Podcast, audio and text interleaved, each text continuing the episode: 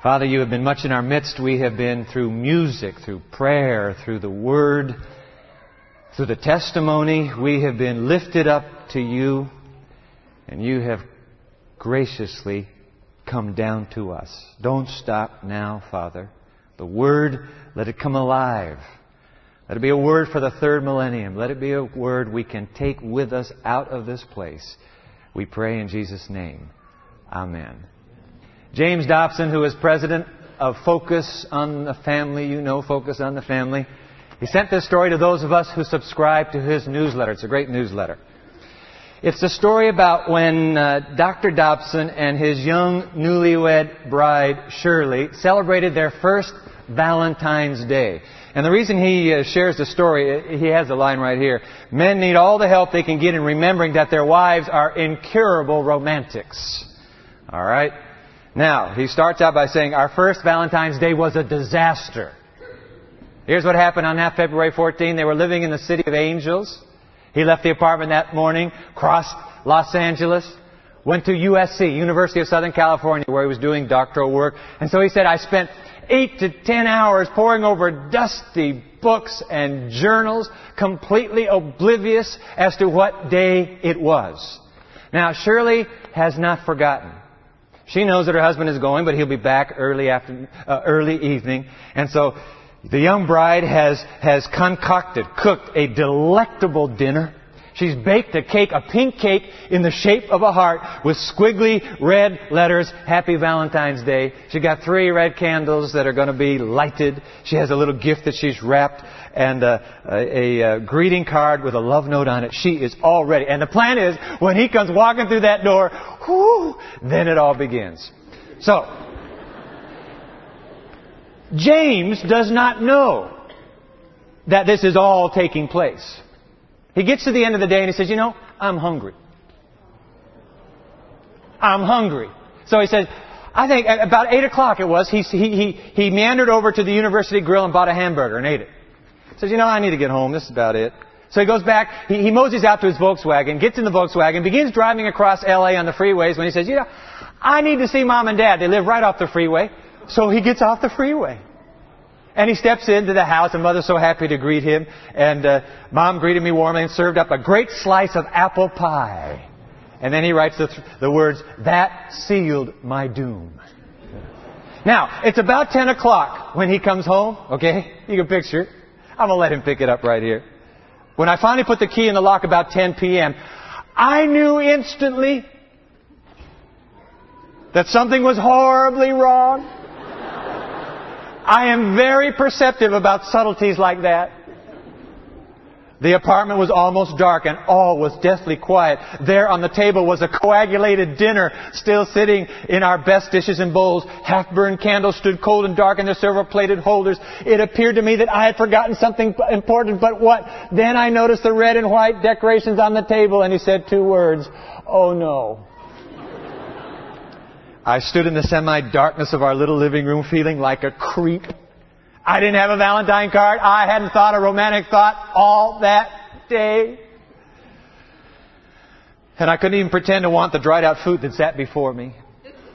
And when he starts to say something to Shirley, she, you know how it goes, she bursts into tears, flees to the living room, pulls the covers up over her ears so that she, she can't hear another word. He said, if somebody had given me a thousand dollars to come up with a true plausible explanation, I would have wanted one at the moment, but I could come up with nothing.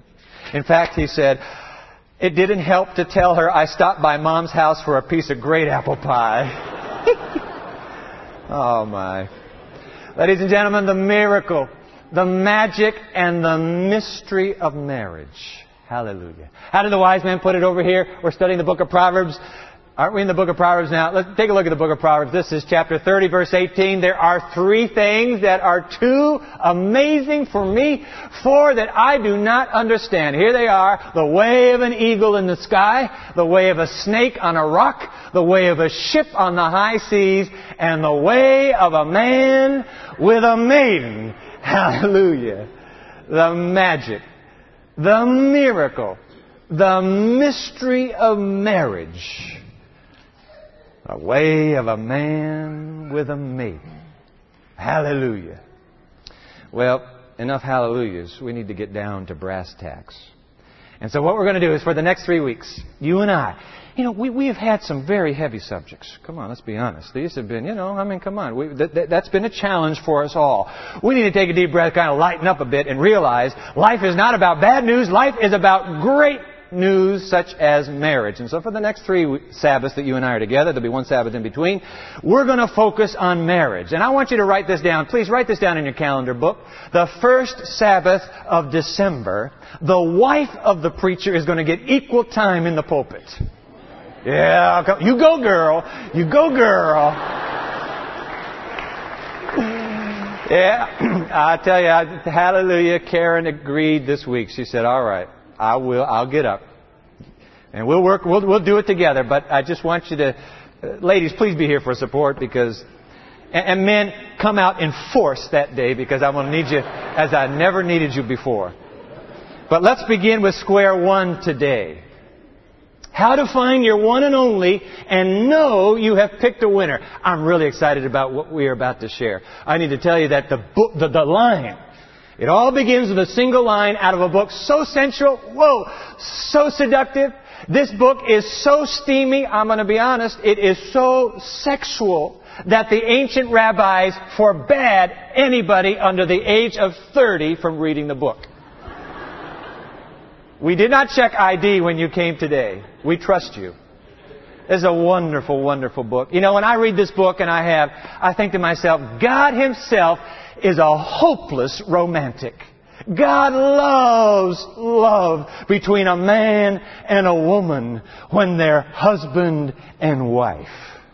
Wow. And so, this is the perfect Valentine's song for any Christian.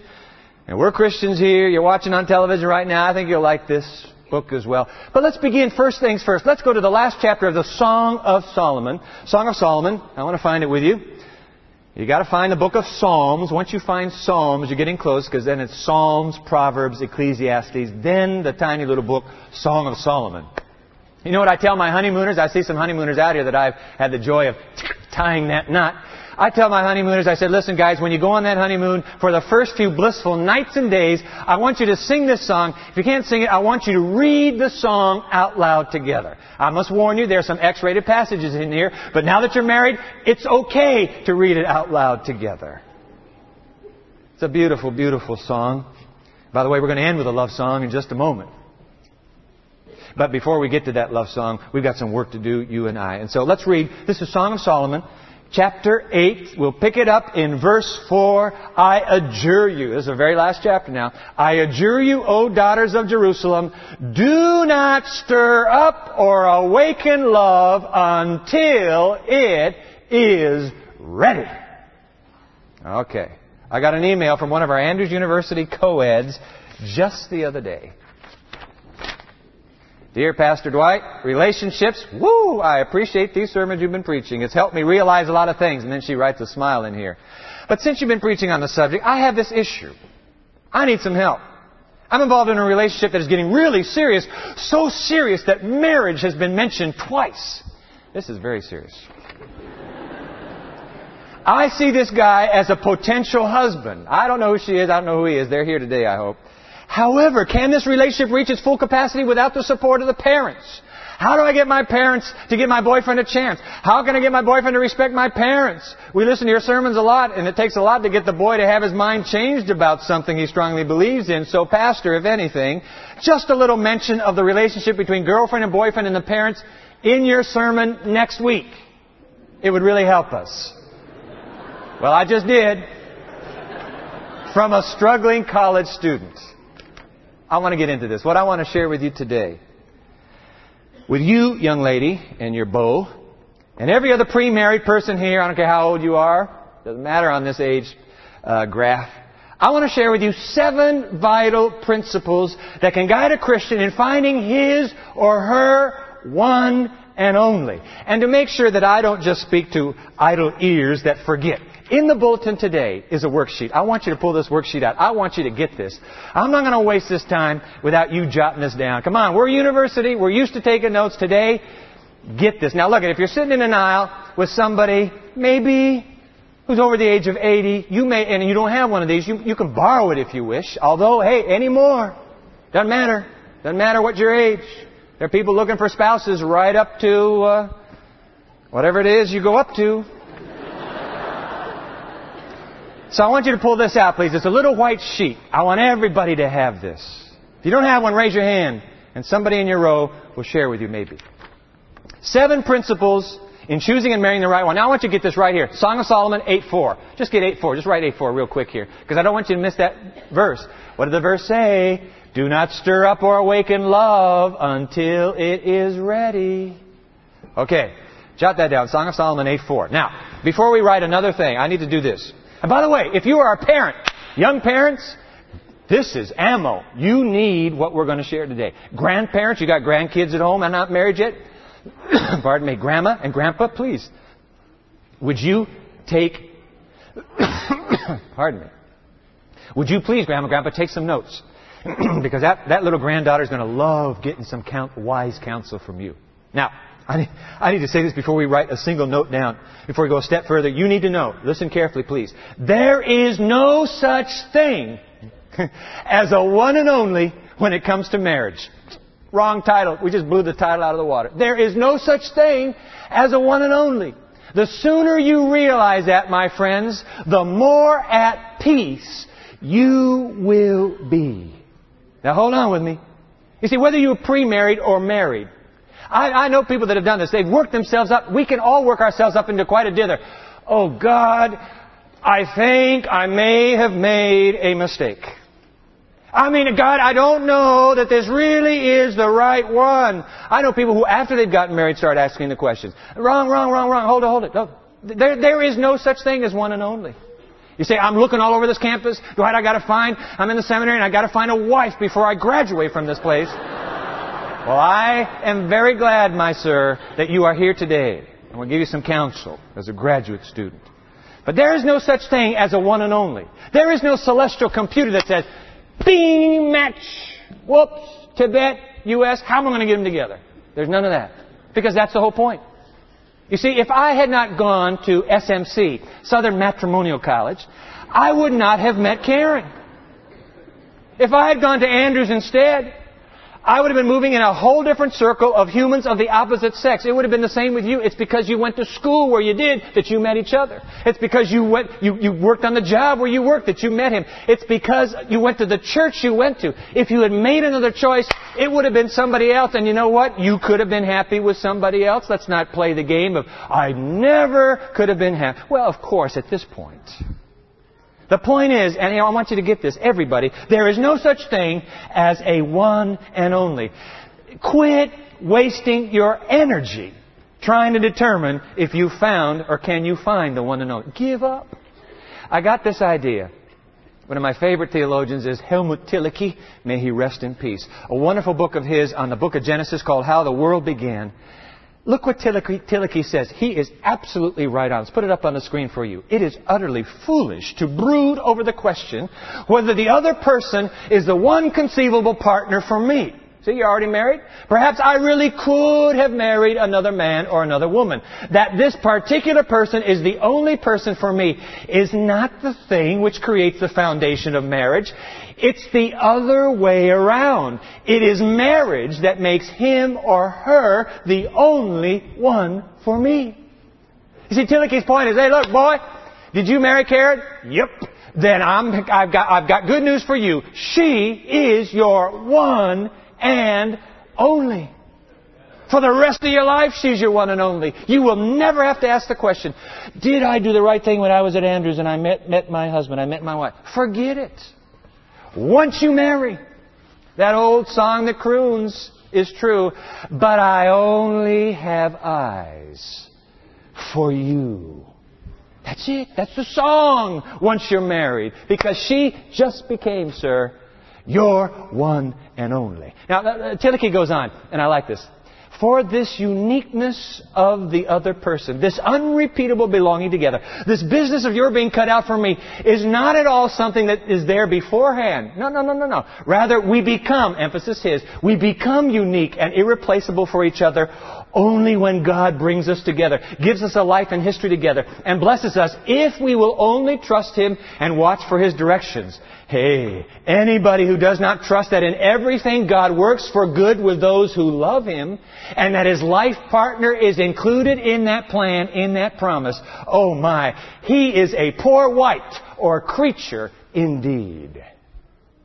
Hey, hey, hey, folks, take a deep breath, huh? Chill out. Chill out. Drop it. It is only Hollywood's foolishness that makes us keep asking the question, but is, is this, is this the one and only? It is. It is the one and only. You're sitting with him right now.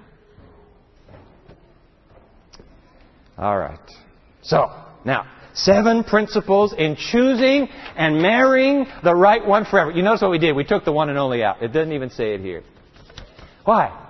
Because. But, but, but, but, but. Please don't think you haven't chosen yet. Oh, please do not think, well, then it doesn't matter. I'll just marry the first guy that comes along. Crazy. You gotta have care. You gotta exercise caution. You need wisdom. And that's what the rest of this sermon is about. Giving you seven principles that will enable you to choose and marry. You say, Dwight, I've already been married once before. Good. I am so glad you're here because before you ever marry again, sister, brother, before you ever marry again the second time or the third time, you've got to get it right. Seven principles. They'll work for you too. All right. Let's go. Song of Solomon, how's it go? 8 verse 4, I adjure you, O daughters of Jerusalem, do not stir up or awaken love until it is ready. Here we go. Principle number one, fill in the blanks. Remember your relational responsibilities. Two words. Remember your relational responsibilities. Say, Dwight, where do you get these seven principles? Oh, I'm going to be very upfront with you. Karen bought a book for Chrissy, our daughter, who's 14 now. The title of the book is I Kissed Dating Goodbye. In fact, there it is right on the screen. It's written by Joshua Harris. Wonderful book. Hey, you young parents, take a look at this book. I Kissed Dating Goodbye by a young man named Joshua Harris. The seven principles I got at the end of his book, and I think they're dynamite. It's a good book. Karen and Chrissy are reading it through right now. Principle number one. Remember your relational responsibilities. Joshua Harris uses this illustration. Every guy can identify with this. Let's say, fellas, we could take that car that we've always wanted to drive so bad, and we could be out on the Bonneville Flats. You know, in Utah, where they, have you seen that Maxima, Maxima ad where this car just, wouldn't you love to be able to put the pedal to the metal and just drive that thing full bore? No, I'm not going to hit anything. There's not a tree out there. I'm safe. Now Joshua says, hey look, that's one illustration, but he said, let's shift the paradigm. Let's say you're in Midtown Manhattan. The place is packed with pedestrians and cars, and you look in the rearview mirror, there is a New York City squad car right behind you. Now he says, do you push the pedal to the metal? You do not, because suddenly relationships now dictate how you behave. That, he says, is the truth about anybody going into a marriage. You're thinking down the road, you're not sure you found him yet, but number one, remember your relational responsibilities. In fact, three relationships. Jot these down. There are three relationships that you need to keep in mind. Number one, there's your relationship with the person you're interested in.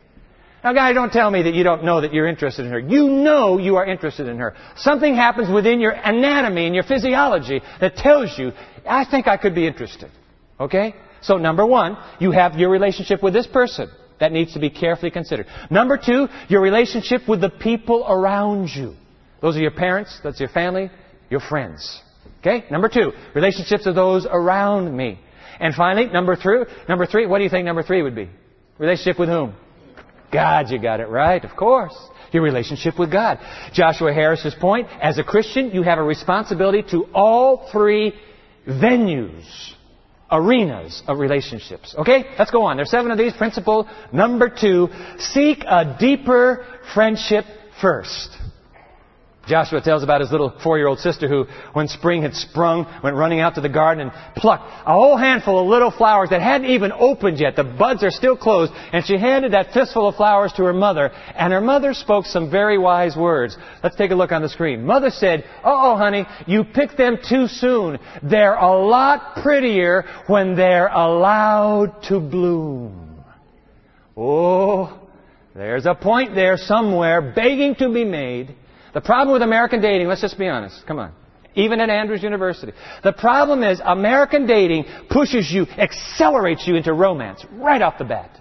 You're already thinking about perfume and candles and, and all the rest. Just boom! Because that's the way America says it's supposed to be done. Wrong, wrong, wrong.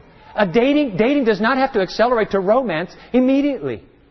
Seek a deeper friendship first. In fact, I want to tell you, speaking of dating, I've got my little girl here.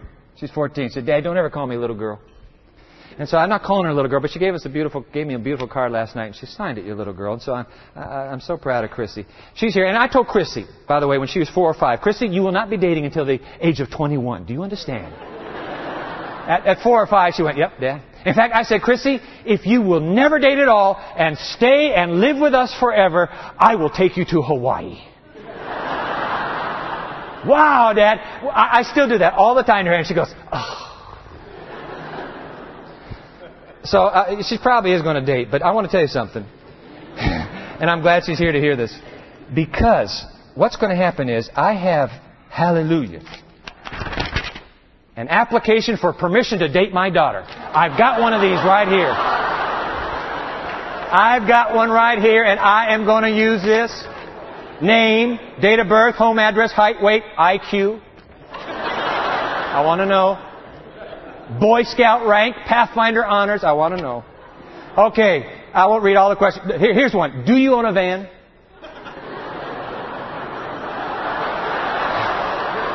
Do you own a truck with oversized tires?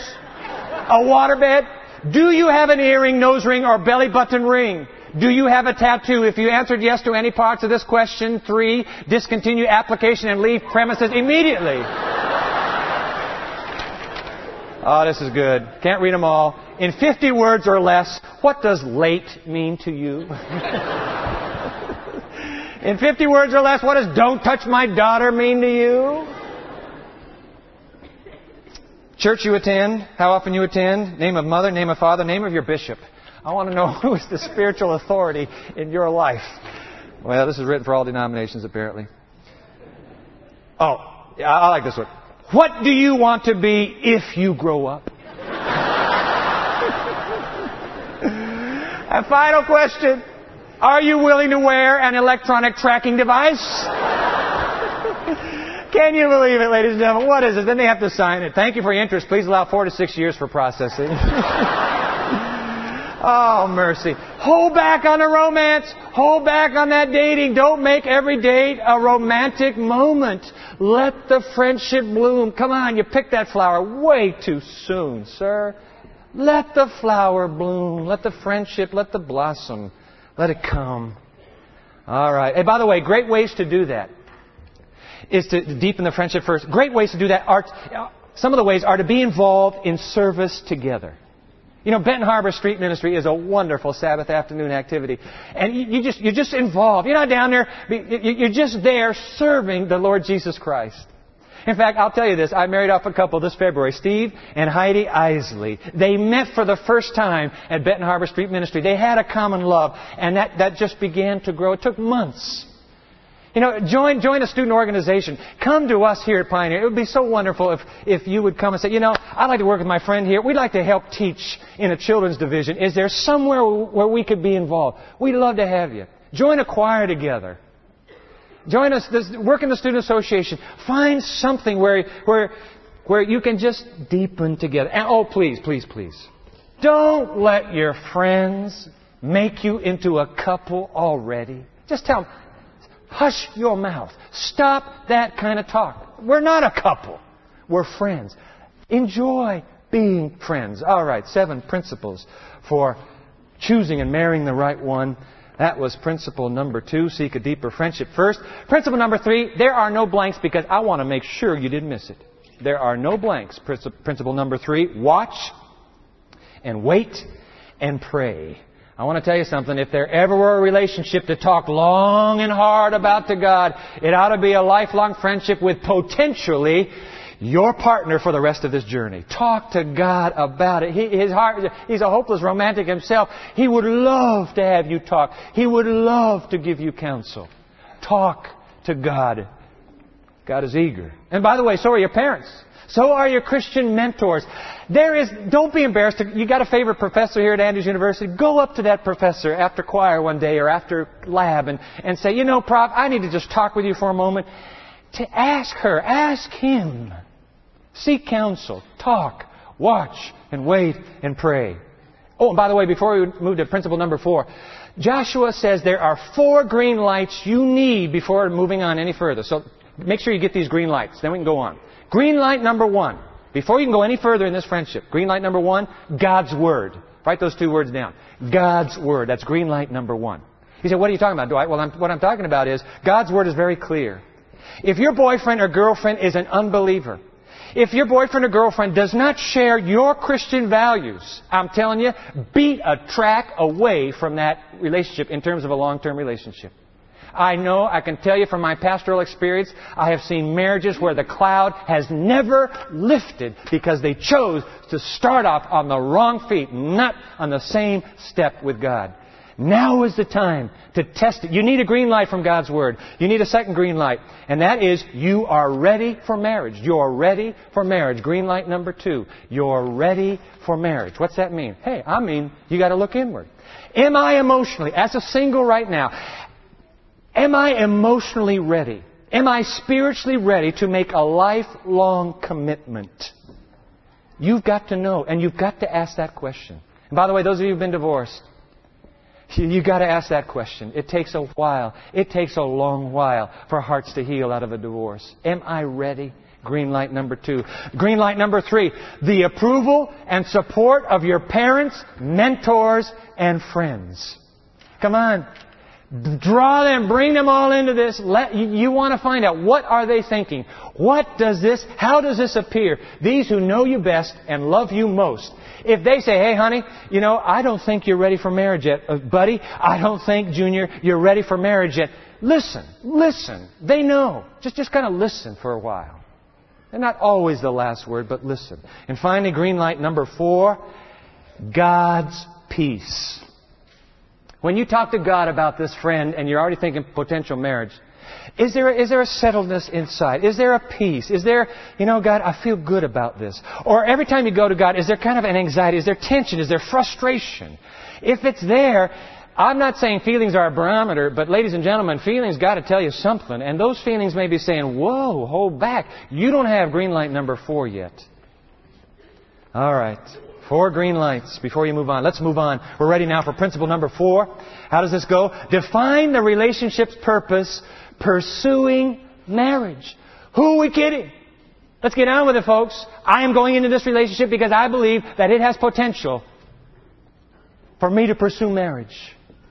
Pursuing marriage. Those are the two words. Now, Joshua, he, he's talking particularly to young men, and I want you fellas to read this because he's making a good point. Let's put his words up on the screen. I believe the man needs to say something such as, Hey, baby, we're growing closer in friendship. And I need to be upfront about my motives. With your parents' permission, I want to explore the possibility of marriage. See, this is not a proposal. He's thinking now. Is there something that can go beyond this? Can we now move this conversation into a little, a little wider arena?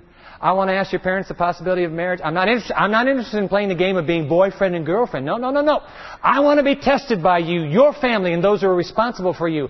My sister, my desire is to win your heart.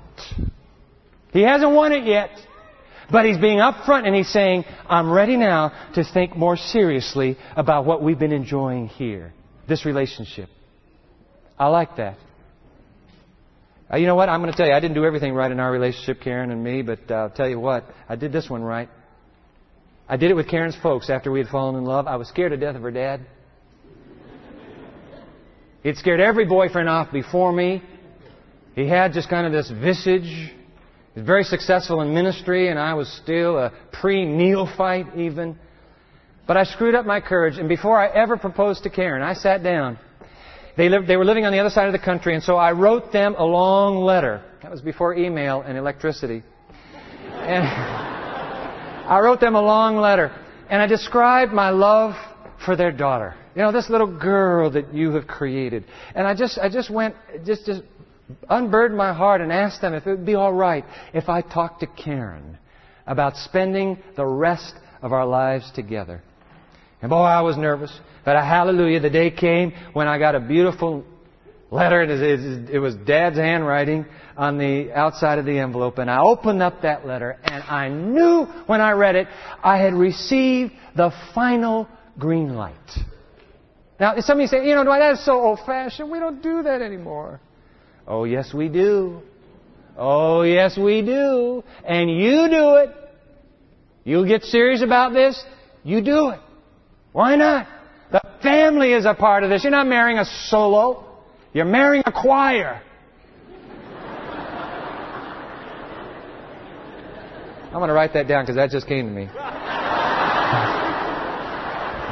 All right.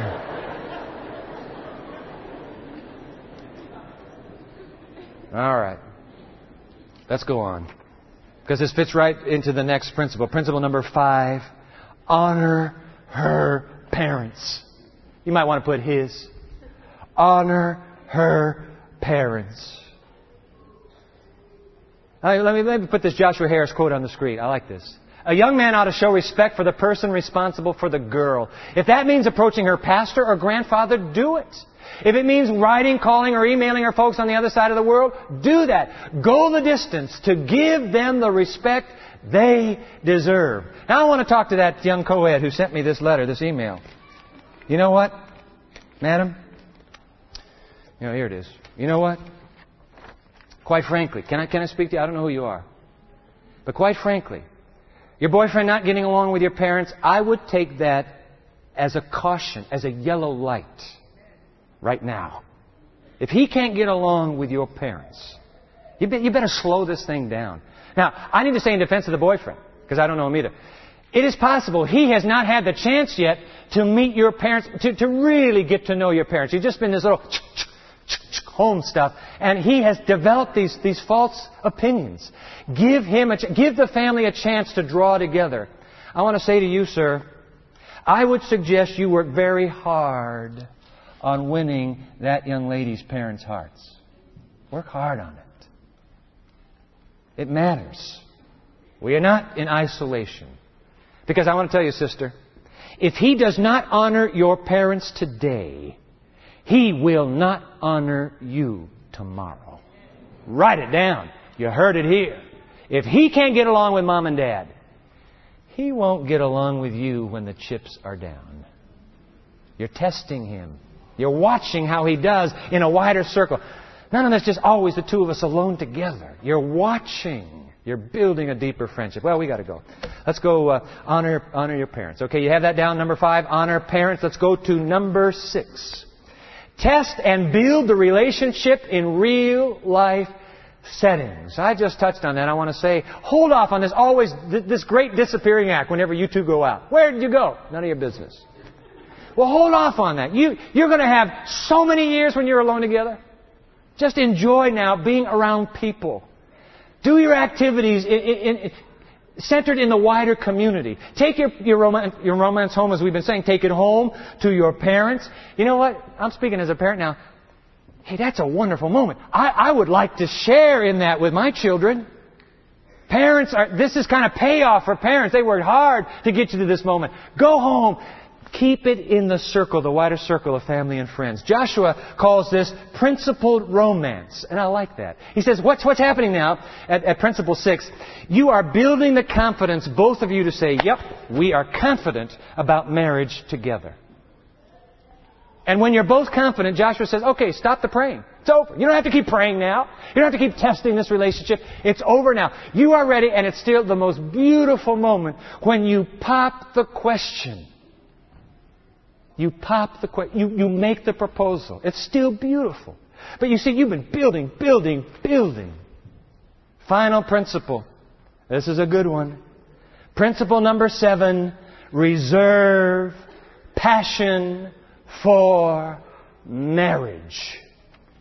Principle seven, reserve passion for marriage. Hey guys, I know this flies in the face of everything Hollywood and society have taught us. They say, date the girl, get her in bed. Wrong, wrong, wrong. Woman, don't you let him do that to you. You have a vote. You have a vote. Exercise your ballot and cast your vote. We know, sir, your plumbing works.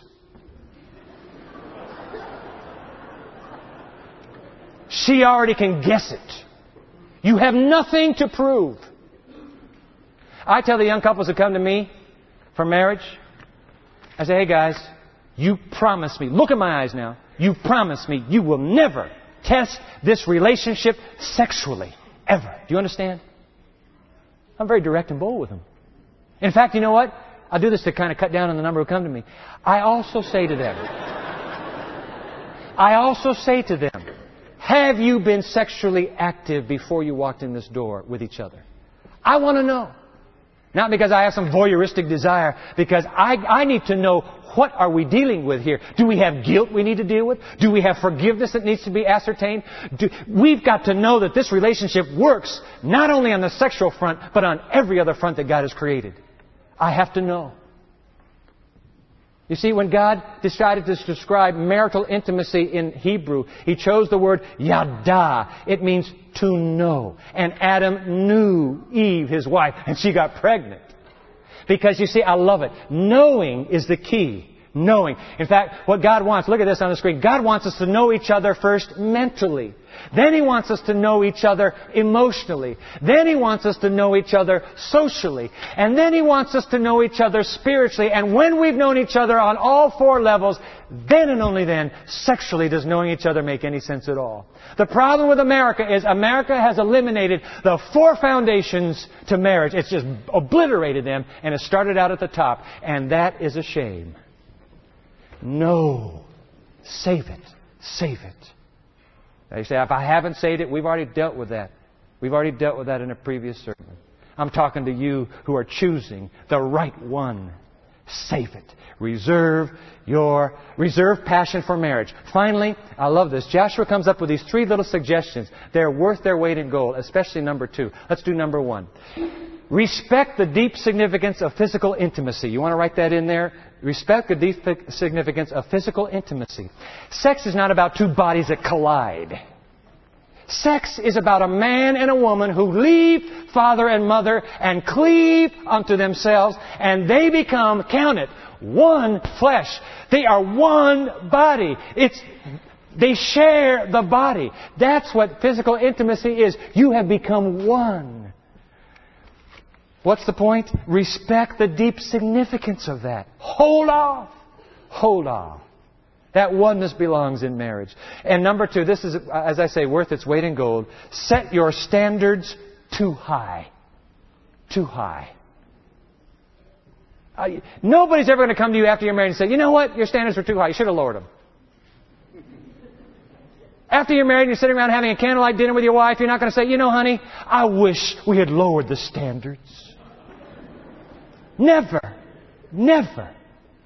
Set your standards too high. Billy Graham, at the beginning of his ministry, as he began to grow in popularity and the crowds were coming, Billy Graham took the men on his team and he said, Gentlemen, gonna, I want you to make a pact with me. I want you to agree with me that you will never be alone with a woman. Not in a car, not in a room, not in anything, ever.